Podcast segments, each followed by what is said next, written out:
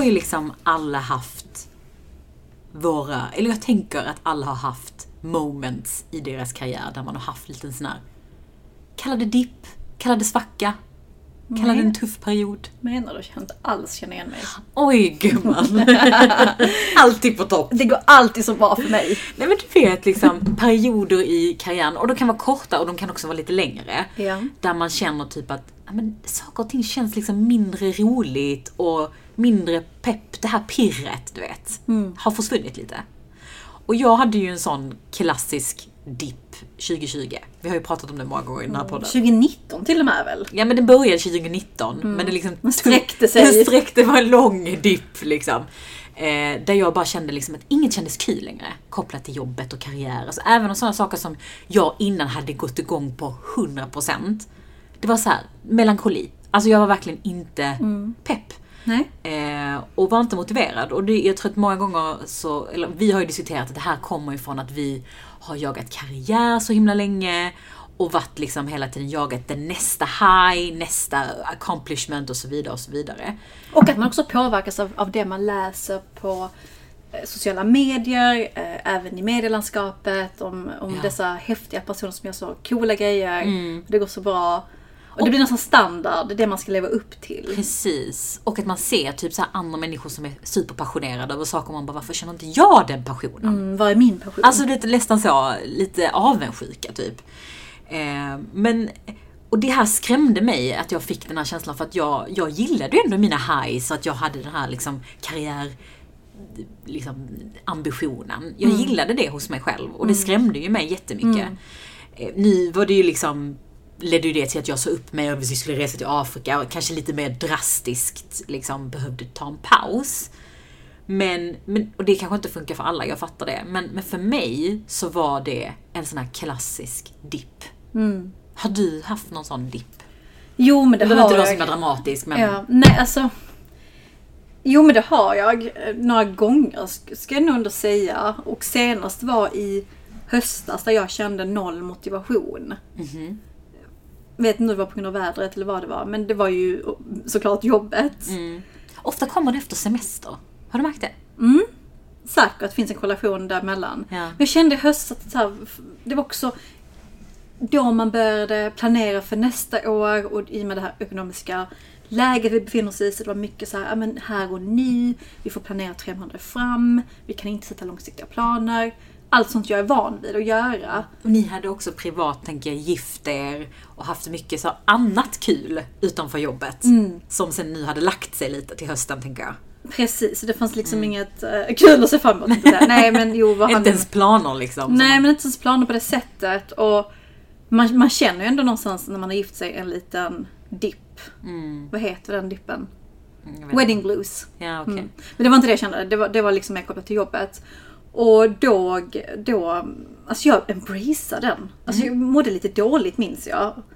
Men så var jag såhär, men fan nu är det som jag kan inte påverka detta. Att vi har, Ja. har en omvärld med inflation, höga räntor och att vi inte kan liksom lägga den budgeten som jag hade önskat. För att ju mer budget man har, ni som inte jobbar med marknad och PR, desto roligare grejer och fler saker kan man göra. Men har man lite färre pengar, då måste man prioritera och det är då man är kreativ säger de och kommer på de briljanta idéerna som inte kostar. Men ja, Men så det var det, vad gjorde du för att ta dig ur den? Var det liksom just det här att bara acceptera läget eller hur kom du ur, eller du kanske fortfarande är i den? Nej, alltså jag eh, pratade med dig minns jag. Jag pratade med branschkollegor för att förstå hur har de det? Är det samma läge för dem eller är det att de bara kör på? Eh, pratade mycket med min närmsta kollega på jobbet där vi ältade tillsammans. Vi var båda i den situationen och tyckte det var piss. Eh, vi båda hade börjat eh, samtidigt också och på den tiden var det inte som det är nu. Så det var ändå skönt att kunna prata och bolla och förstå att detta är större än min motivation eller min person. Och någonstans styra om den inställningen. Och då började jag tänka på vad honeymoon och allt gött som kommer hända i livet. Mm, fokusera på annat, tänker jag. Men jag tycker också faktiskt att just det där med att acceptera att man är i en dipp. Alltså det kan låta så himla lätt, du vet, så här, när man pratar om alkoholismberoende, acceptera det första steget. Alltså det finns faktiskt en mening med det. Ja. Att så här, acceptera att det här är en dålig period. Och att det är tillfälligt. Det är Ja. inte för alltid. Ja men, men alltså generellt sett, att jag känner att jag kan ofta vara väldigt hård mot mig själv när jag har såna här perioder, alltså i mitt huvud, att jag är så här lite, eh, men typ lite nedvärderande mot mig själv. Att säga, åh men gud, åh, nu är du så omotiverad. Och, du vet, li- lite så att man skäller på sig själv. Ja, och liksom fan vad pissigt det är och hur hamnade du här då? Ja. Vilket ansvar tog du för att... Ja men exakt, lite som man känner sig dålig. alltså det blir liksom kopplat till ens, hur, hur man upplever sig själv duktig eller inte. Ja, och sen kan jag känna ångest för att jag känner mig dålig. Alltså Mm. ångest för att det känns pissigt. Så det blir dubbel ångest. Det är bara så här jätteonödigt. Jätte. Men så att, så att jag märker ju att det kan ju hjälpa att faktiskt påminna sig själv att okej, det här är en shitty period just nu och det är okej. Säga det till vänner och familj och kollegor. Alltså, det kanske inte, man kanske inte har den relationen med sin chef där man kan säga det, det kan vara olika. Men jag tycker faktiskt att, precis som du är inne på, att säga att alltså just nu är jag så trött och omotiverad. Så här, sorry, jag kommer komma ur det, men jag vill bara säga det. Det märker jag, för då känner jag mig mindre dålig. Precis. Om Man jag är- kan säga det liksom. Ja, och jag tror någonstans att man behöver skapa någon form av eh, normalisering till att vi kan inte alltid vara på topp. Mm. Sen kan jag tycka att det ska inte heller påverka din leverans att det blir jobbigt för dina kollegor. Att någonstans har man ett ansvar att leverera. Ja, såklart. Och så Alltså, man kan ju inte säga jag orkar inte nu, Nej. så, så liksom jag lämnar in en vecka senare för att jag är omotiverad. Nej. Det funkar inte. Men sen kanske man inte är den piggaste, gladaste eh, idésprutan i workshopen. Det är mer okej. Men när det kommer till leverans som påverkar andra, där får man fan vara professionell. Men jag tycker också liksom att, att identifiera vad det är som gör att... Alltså för att det är klart att man ska vara professionell och det är klart att man ska liksom sätta på sig... Jag tror att alla som lyssnar på den här podden har den här minimumnivån nivån som man lägger. Som är säkert andras 150. Ja men exakt. Och att inte vara så jävla hård mot en själv att... Alltså... Det är just det här med att när du väl redan är i en pissig situation, att behöva sätta på en mask är det värsta som finns. Mm. Åh, för jobbigt. Alltså det är verkligen jättejobbigt. Så att jag tycker att man behöver vara lite schysst mot sig själv och säga det till folk liksom att så här, inte sätta folk i skiten såklart. Nej, men nej. liksom att bara så att så här, kan vi bara, kanske inte ta den här workshopen just nu. Om vi inte kan. Sen tror jag att det beror på hur trygg man är i sig själv och vilken kultur man har. För att det är inte alltid man har de kollegorna där man kan säga har och, ta, och ta av sig den masken. Nej. För att det kan stjälpa en. Alltså snälla, det finns massa psykopater här ute som kan använda det till sin fördel. Alltså förstår du? Mm. Nu utgår vi ju mycket från våra arbetsplatser där vi har en väldigt fin kultur och det är Mm. bara kollegial stämning. Men fan gör man när man då kanske jobbar på ett hetsigt scale-up-bolag där alla vill liksom bli Mm. VPs? Ja, och så let's be honest, jag hade heller inte kunnat säga det till några av mina kunder att jag pallar inte just nu. Alltså, det finns ju en gräns, Ja. det, det fattar jag också. Men, men det är just det här med att, att kanske inte boka in, kanske inte ta dig an vissa av de här allra kom, mest komplicerade, svåraste eller mest krävande sakerna just nu. Till Eller försöka hitta kanske, är man då på ett hetsigt bolag, kanske hitta en person som du litar på, som du ändå kan där Kan du vara dig själv. Ja, men, så att ta av dig masken, var sårbar, som kanske kan ta din rygg och ta, ta lite av ditt den perioden. Sen tycker jag också att det hjälper att fokusera på, på sånt som man faktiskt tycker om att göra. Typ så här, umgås med vänner som man gillar, som ger en energi och bryter av lite. Käka på en nice restaurang. Alltså bara så här, unna sig lite. Mm. För att komma ifrån det här liksom att det blir för negativt och deppigt. Alltså det tycker jag man ska göra hela tiden. Alltså, men en verkligen. gång i månaden ska man unna sig någonting. Om det är en ansiktsbehandling, en massage, en härlig lunch någonstans. Det känns som du är inte är bra på det. Du har ju din så här, eh, vad heter det, helgbukett. En fredagsbukett. Det kan ju också vara ett sätt Ja. att unna sig själv någonting nice. Eh, eller typ så här, som du säger, ansiktsbehandling. Att man har såna här stående punkter. Som man vet kommer hända. Ja. Och alltså, ibland är jag såhär, nej nu är det fan onsdag och det regnar ute. Jag behöver buketten nu. Ja. Och då köper jag den. Då väntar jag inte på fredagen. Nej, vet du vad min sån kan vara? Nej. Det har jag märkt är så jävla roligt.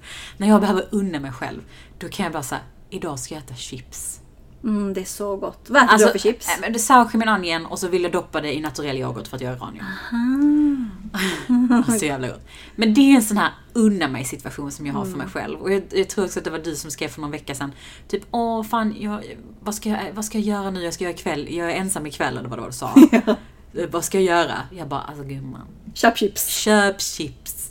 Köp gotte. Sätt på allt sånt som du gillar att titta på. Och bara njut. Mm, helt rätt. Vi har ju pratat så mycket om inställning i den här podden. Är det för åldern? Har vi kommit en bit på vägen att vi insett att det inte är så svårt egentligen? Men jag tror det är vårt kontrollbehov som har blivit så här att vi bara, aha, det är så man får kontroll. man ändrar sin egen inställning.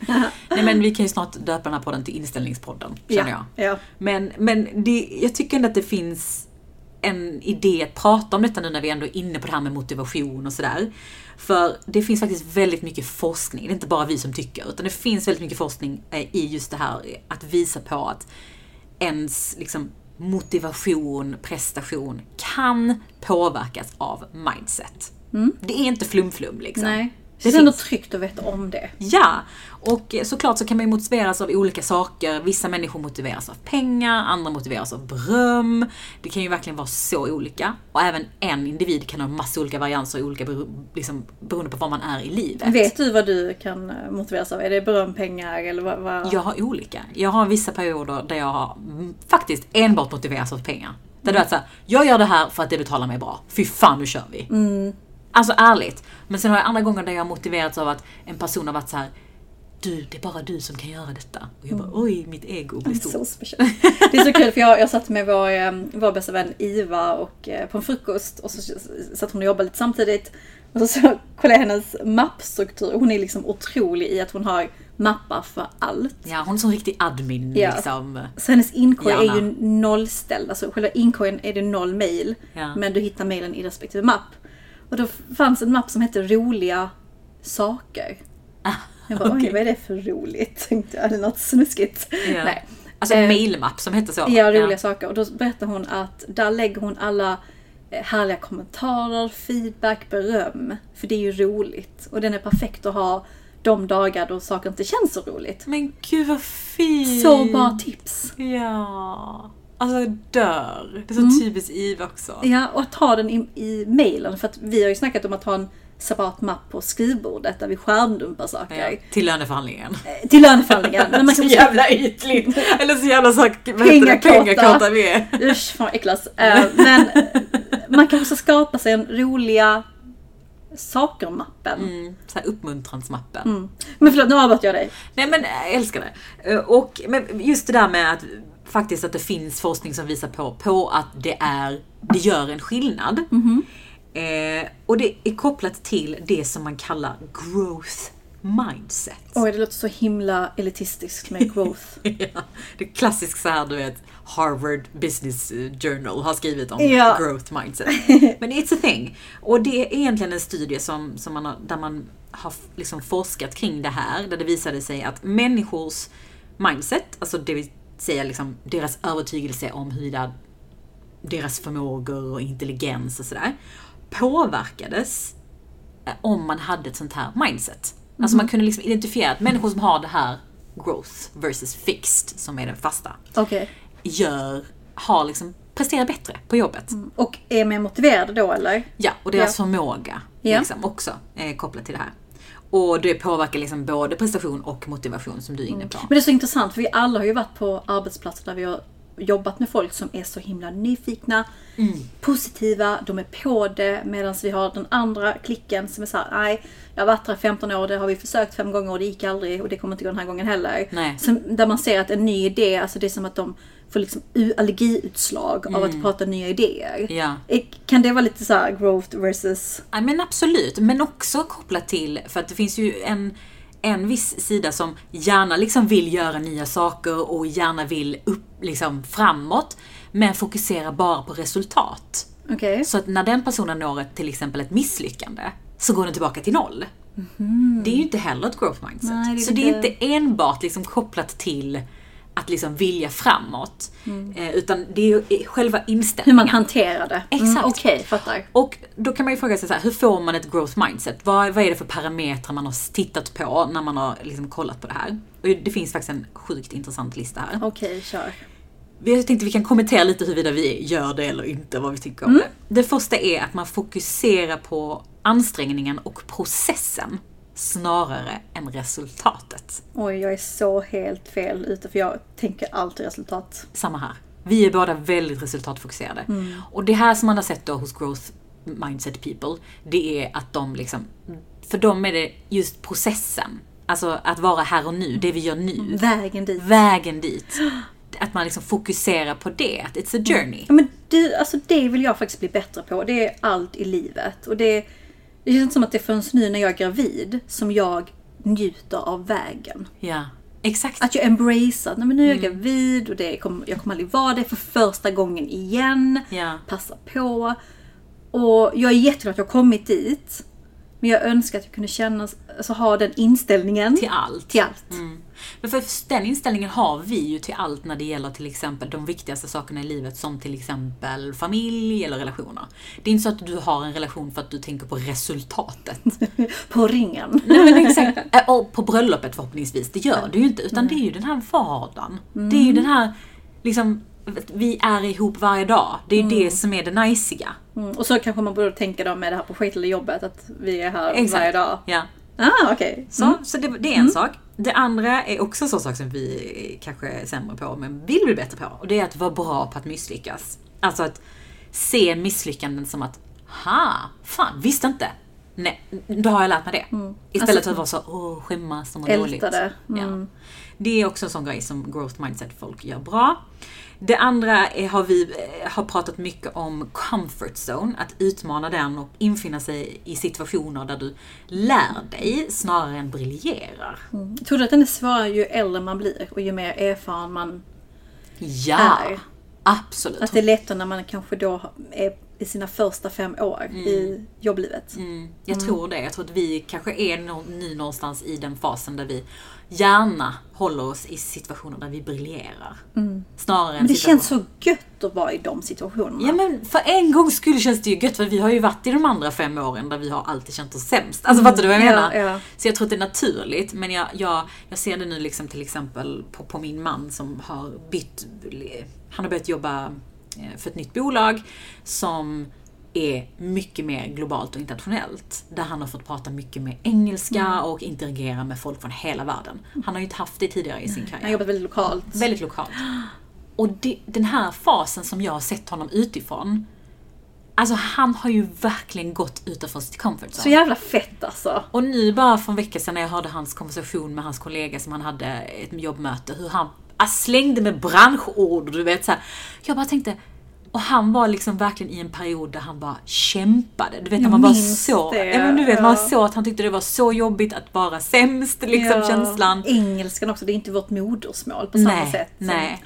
Och att nu se honom komma ut ur det. Att det Mm. bara så här, aha, men det är ett growth mindset.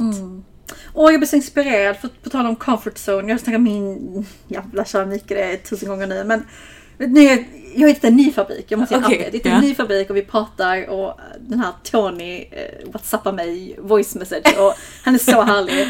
Eh, och vi snackar om att jag ska åka dit och, och liksom titta på fabriken och så. Gud vad kul. Det är Portugal eller Spanien? Eh, Portugal. Mm. Och Jag kan hänga med gumman. Ja men underbart. men comfort zone i att jag kan ingenting om design och produktion. Mm. Och där, där blir jag sån, där chokar jag. Men skulle han bett om en PS, så så, okej men vad, vad är det för typ av bolag, vad är det för typ av brand? Alltså lätt Mm. att jag kan fixa en härlig pdf, men nu när han ber mig om viktiga saker som vi, alltså vi kommer inte vidare om inte jag levererar nu. Ja. Så blir jag så här, eh, Det är bara att göra, det kanske blir fult. Skitsamma. Men det är det, på tal om då våga misslyckas. Mm. Att jag vill ju inte skicka in den här designen för att jag vet ju inte om den är jättefin och då kanske misslyckas i den och då blir det... Så att ja, jag har mycket att lära mig känner jag. Ja men försök förhålla dig till de här punkterna. Ja, jag ska göra det. Eh, det finns också kopplat till, lite faktiskt det du är inne på, att ta ansvar för din inlärning. Alltså så här, och om du, låt säga att du inte vet nu det här med design, du har ingen aning, du har jobbat med det. Istället för att säga, jag kan inte, hejdå. Att säga, men okej, hur kan jag, vad kan jag ta reda på? Ja. Hur kan jag lära mig? Vad, kan jag gå en kurs? Kanske passa på att gå en drejarkurs, vad vet jag? Ja. Kan jag göra detta? Kan jag, du vet så här, att ta ansvar för sin inlärning. Det är också ett sånt här klassiskt growth mindset-trick. Så det är Jag ska slutfokusera mig själv och lära mig. Mycket bra. det sista som man har sett i den här befolkningstypen, det är att man är bra på att be om feedback. Den är intressant. För jag upplever att jag var mycket bättre på att be om feedback och mer bekväm i det när jag var yngre, i början av karriärlivet. Mm. Har du blivit lite, har du, har du liksom blivit lite Men jag, skulle aldrig, jag skulle aldrig få för mig Nej men jag skulle aldrig få för mig att fråga min chef idag om feedback. Det känns så himla cringe. Tycker du? Känns det Ja. lite junior, tycker du? Ja, känns så, Mm. vad ska du bekräfta? Ska jag, är det nu jag behöver bekräftelse? Så här, lilla gumman. Men vet du, man kanske ska, inte ska vara så här ge, eh, ge mig feedback, men liksom vad tyckte ni om det här? Tyckte ni det var bra? Mm. Eh, liksom, den här presentationen, har ni några inputs? Kan jag, är det någonting vi kan ändra? Vad tycker, alltså att man kanske... Jo men så kan jag, Ja. Mm. det kan jag be om och be om input. Men det här med att be om feedback på ens prestation eller hur man levererat. Förstår du? Det Mm. Men jag klassiska. tycker det är också en inställning, tror jag. Jag fattar vad du menar, men jag tror att om man tänker liksom på att jag kan uppskatta till exempel chefer som ber om feedback. Ja, gud ja. Och de är ju inte juniora. Nej. Alltså att liksom just det att så här, Men hur ofta har man träffat chefer som ber om feedback? nej inte ofta, men när de gör det så blir man så glad. Ja, då är man så glad. Och så finns det många som borde be om feedback som aldrig har tänkt tanken. De behöver det mest. Nej men det är fan bra att be om feedback och det kan till och med, tror jag, vara nyttigt i relationer. Gud vad läskigt fråga min man, be mer med feedback. Mm. Vad kan jag göra bättre? Gud, man hade, det hade bara börjat Den bråka. hade bara- Nej, man hade bara börjat bråka. Typ, så här,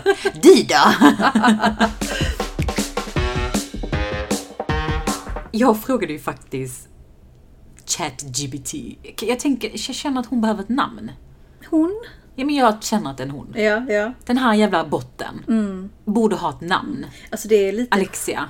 Eller något sånt. men det är Amazons namn. Ja men fattar du? Alltså samma grej. Mm, Afrodite. Ja. Men det är, på tal om AI, är du, är du, eh, är du så pepp AI? Känner du liksom att, gud vilka möjligheter, eller är du eh, orolig? Alltså för mig är AI lite som typ när man tittar på så astronomi. Att jag typ så, det känns så stort att jag bara så här backar. Fattar du? jag vet, när någon börjar förklara svarta hål eller liksom Ja. prata om meteoriter så blir jag så här, oj, zoomar ut. För att det, liksom, det känns som att det är så Ja. större än mig att jag kan inte ens ha en åsikt om den. Mm, lite som havet, Ja. vad som finns under. Ja. Eller vad känner du? Men jag är inte så insatt i AI. Vi hade ett samtal hemma där, där min man förklarade liksom nackdelarna. Alltså det finns risker med AI också. Mm. Eh, och jag bara zoomade ut. Han bara, man ser på det att du inte bryr dig. Ja, Så det är lite som samma här att det är lite för stort att greppa. ja. Sen kan jag bli så här, fan fett med alla fördelar. Jag, jag tittar hellre på dem. Mm. Men jag är ingen AI-expert, jag kan inte uttala mig. Nej. Men jag är inte orolig i alla fall som Nej. vissa andra. Man har ju Nej. läst på LinkedIn och Elon Musk har gått ut och uttalat sig om att detta är liksom människans hot. Mm. Ja, Så jävla läskigt. Men det är för stort för oss för att fatta. ja men precis. Men eh, jag frågade faktiskt i alla fall ChatGPT vad... Ja, men jag tycker det är intressant att höra lite vad data säger Ja. om hur man motiverar andra. Okej. Så jag tänkte, kan inte du gissa liksom lite vad du tror? Vad tror du att man har sagt? Ja. Okej. Har du något så här, vad tror du att ChatGPT sa? Hur motiverar man andra? Har du något på den listan? Men typ bekräfta folk, Ja. Mm. tänker jag. Ja men det faktiskt, det var en punkt. Ja. Det var fem punkter som den här liksom, roboten tog fram. Ja. Det första var ehm, visa uppskattning, som du pratade om. Mm. Det är faktiskt en sån här klassisk grej. Jag utgick från mig själv. Ja, var man vill ju ha. Nej men att, att faktiskt vara uppmuntrande, att, att säga tack. Ja. Alltså, Bra jobbat. Hur många gånger har man inte lämnat in en rapport och inte ens fått ett svar? Ja, det är så störigt. Alltså förstår du vad jag menar? Mm. Tack! Bra jobbat, whatever. Det är så lite men det kan faktiskt motivera en. Mm, mm. Ehm, det andra har vi varit inne på, alltså ge feedback och beröm. Viktig. Visst är Väldigt det viktig. Särskilt vi som är så berömkåta. Det är ju en sån klassisk grej. Är du bra på att ge beröm? Jag tycker faktiskt att jag Ja, är men det. du är nog jag, jag är till och med en sån riktig bror. Mhm. Att när någon gör något bra så kan jag mejla chefer och, säga skriva det. Ja. Hej, jag vill bara lyfta dessa personer. De har lyckats få ihop det här projektet på så kort tid. Mm. Eh, få gärna med det i vårt interna nyhetsbrev. Så. Det gjorde jag senast för några veckor sedan. Mm. Det är så motiverande. Ja. Alltså jag tänker att man har ett ansvar i att lyfta upp de bra sakerna. För det är så lätt att snacka om hur dåligt saker går och räntan och krisen som är på väg. Vi behöver prata om positiva saker också, saker som folk gör. Och att faktiskt, alltså rent så här, någon har faktiskt lagt sin tid på det här och gjort det här. Visserligen sen en del av vårt jobb, I get it. Men det är ändå lite så här, kan vi inte bara vara schyssta mot varandra? Alltså för, man vet själv hur det känns när någon lyfter någonting som man har gjort. Ja. Att man blir liksom så glad. Man Det krävs så så, lite. Så var snälla. Så till och med ChatGPT förstår att det är det man ska göra. Eh, skapa positiv arbetsmiljö och vara, och vara liksom just positiv och uppmuntrande. Det är också en sån grej som motiverar andra. Och där behöver jag nog jobba väldigt hårt. Fast det där du gjorde med nyhetsbrevet är ju ändå ett sätt att uppmuntra andra. Men jag tror inte jag heller är den som är den positivaste på jobbet Nej. varje dag. Alltså on a daily du är basis. inte vibe manager. Nej, jag är inte vibe. Jag är Nej. inte HR eh, kulturgruppsperson. Ja. Jag kan vara ibland, eh, vibe manager, om jag är i det humör. Alltså om jag känner mig på roligt humör. Att jag kan vara den som kommer in och liksom drar lite Skämtar, skämt ja, och okej. Liksom lyfter en stämning. Men det beror ju väldigt mycket på min stämning. Mm, Det jag menar. Alltså förstår du? Men jag tänker typ så, Mona, vår bästa vän, hon Mm. är ju så jävla rolig. Hon är ju vibe manager deluxe. Ja, och jag bara tänkte, tänk att jobba med henne. Alltså det var så jävla kul på jobbet. Det sista som ChatGPT tycker man ska göra för att motivera andra är att ge möjlighet för utveckling och eget tänkande. Jag tycker den är skitbra. Men jag tycka det blir lite jobbigt när vissa chefer har läst då eh, en bok där det står detta och när varenda svar de ger tillbaka när någon säger så här, men vad tänker du? Hur går dina tankar? För då, då, för då tolkar det som att du vet fan inte själv hur du ska svara på detta så du bollar tillbaka frågan. Fast Så det finns en balans. Har du varit med om det någon gång? Ja, jag har det. Det är ju en klassisk ledarskapsgrej man har Ja. fått höra. Så jag fattar verkligen. Jag, jag hade, jag på hade en det. sån på, på eh, ett av mina jobb slash uppdrag, jag inte säga var. För att, som, där det var en sån här man som var klassiskt, han hade gått någon form av ledarskapsutbildning. Och liksom allt man pratade om var ju den här, hur skulle du göra? Men det är det. Ja. Men jag tror, den, den är ju bra på ett sätt för att det är ju inte heller nice när någon är såhär, gör detta, skicka den, mejla den, gör så. För då blir man så snälla, fan vad omotiverande Ja. att du ska säga steg för steg, alltså jag kan tänka själv. Ja. Det är ju den här liksom balansen. Mm, vi är aldrig nöjda. Nej, alltså det är skitsvårt om, om man kan ha olika, jag kan ju vara på ett visst sätt och kräva kanske mer av det ena än andra än vad du gör. Mm, måste anpassa sig. Ja. För det pratar man också mycket om, att det finns inget som är anpassat ledarskap. Du har ett ledarskap. Mm. Vad tycker du om den? Ehm, jag kan tycka att det, liksom, om man, om man ska titta på tusen case, så tror jag att det finns så pass många variabler att det är omöjligt att hantera bra ledarskap. Så att det nästan är bättre rent statistiskt att köra ett och samma race för alla. Förstår du vad jag menar? Att det, Lika villkor, lika regler. Exakt, att man, man får liksom ha lite respekt för att vissa kommer att må dåligt eller vissa kommer att tycka det är sämre. Ja. Man kan inte vara för alla. Nej, one size fits all. Ja men lite så. Fördelen med en one size fits all kan vara mer än så. Men så är det ju inte med människor. Jag Mm. Nej, fattar ju det. Men, nej. Eller vad tycker du? Nej, men jag tycker ändå man ska ha ett tydligt ledarskap. Och då är det oftast att man är konsekvent i det. Då är det ett, tänker jag, man kan ha fem ledarskapsstilar och vara konsekvent. Det är ju omöjligt. Så tio olika personligheter. Nej, det är bara läskigt. Däremot tror jag att man kan anpassa sin kommunikation. Alltså vet jag att du är resultatfokuserad, men då när jag pratar med dig one-on-one, då säger jag vissa saker. Alltså, det känns så himla basic. Och pratar man med någon som är på ett annat sätt, ja men då tweakar man. Men jag tror någonstans att man måste ha ett tydligt ledarskap, annars kommer ingen fatta vad du vill. Nej, och sen så kan jag också tycka just kopplat till ledarskap att vi har sån jävla krav på ledare att de ska vara det ena och det andra. Men ibland kan jag tycka så att det finns också vissa stunder där det är så här, vi vibar inte. Ja. Alltså att mitt ledarskap passar inte dig. Det borde vara liksom lika mycket, vi, måste vi förhålla oss till det, din arbetsplats. Man kan Ja, inte bara ja. säga du får inte vara i mitt team.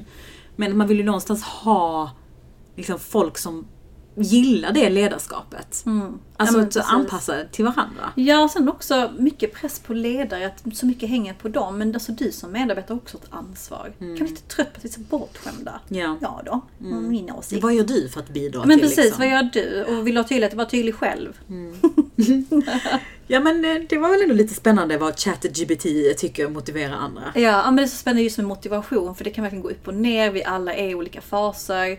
Men tror någonstans att så här, försöka hitta sina rutiner som gör en glad. Eh, Men jag tror också vara öppen för nya saker. Kan du få in en ny träningsform? Kan du få in en annan väg på promenaden på lunchen. Mm. Ja men du vet. Försök hitta de sakerna i vardagen som gör det lite mer härligt. Man behöver inte säga upp sig och sticka till Afrika kanske. Nej, nej. För det var nej, jävligt nice Även det hade varit så nice. Ja, lätt. Men har inte du, du berättade ju nu i chatten, du hade någon kompis som hade sagt upp sig rätt så nyligen. Ja men så kul. En kompis som jag pluggade med i Hongkong som blev ganska nära. Och hon... eh, Jag gifte mig då för typ ett år sedan blir det väl snart. Och då skrev hon att hon inte kunde komma och blev så lite ledsen. Men så sa hon nej men jag har sagt upp mig för jag, jag behöver en paus. Ja men lite som du. Eh, Så jag kommer åka till Sydamerika och jag kommer vara där borta. Så jag kommer inte kunna komma till Europa. Jag fattar liksom henne. Eh, Och då sa hon att hon skulle vara borta åtta månader. Och så skrev jag till henne, för jag följer på Insta och ser vad hon har gjort och så. Så skrev jag bara, hur går det? Hur känns det att vara hemma nu? Hon bara, jag är faktiskt tillbaka. Jag bara, va? Alltså i Sydamerika? Ja. ja. Hon bara, jag är tillbaka, jag är i Colombia, jag är i Amazonas. Men snälla. Jag bara, vad fan gör du där? Nej men då har hon liksom varit en duktig flicka precis som vi, pluggat, eh, pluggat utomlands, jobbat. Men känt att så här, nej alltså detta ger mig ingenting. Hon bor i Schweiz, hon är därifrån. Skitbra land, tjänar jättebra. Så upp sig då och så hittar hon, när hon då reste runt så, hit, så träffar hon en kille. Och som hon förmodligen vibar med så att de är tillsammans. Och de har köpt eller investerat i en men form av fastighet mitt i Amazonas i Colombia då. Där de ska bygga typ hotell, så Airbnb. De gör ju klassiskt den här som alla drömmer om. Ja, och han ska ha en tatueringsstudio för han kan göra tatueringar. Och så ska de ha fik där. Och Ja. det ska vara, ja men du vet. Men vet du, det här är ett sånt exempel på när folk lever sitt liv. Vet du vad jag menar?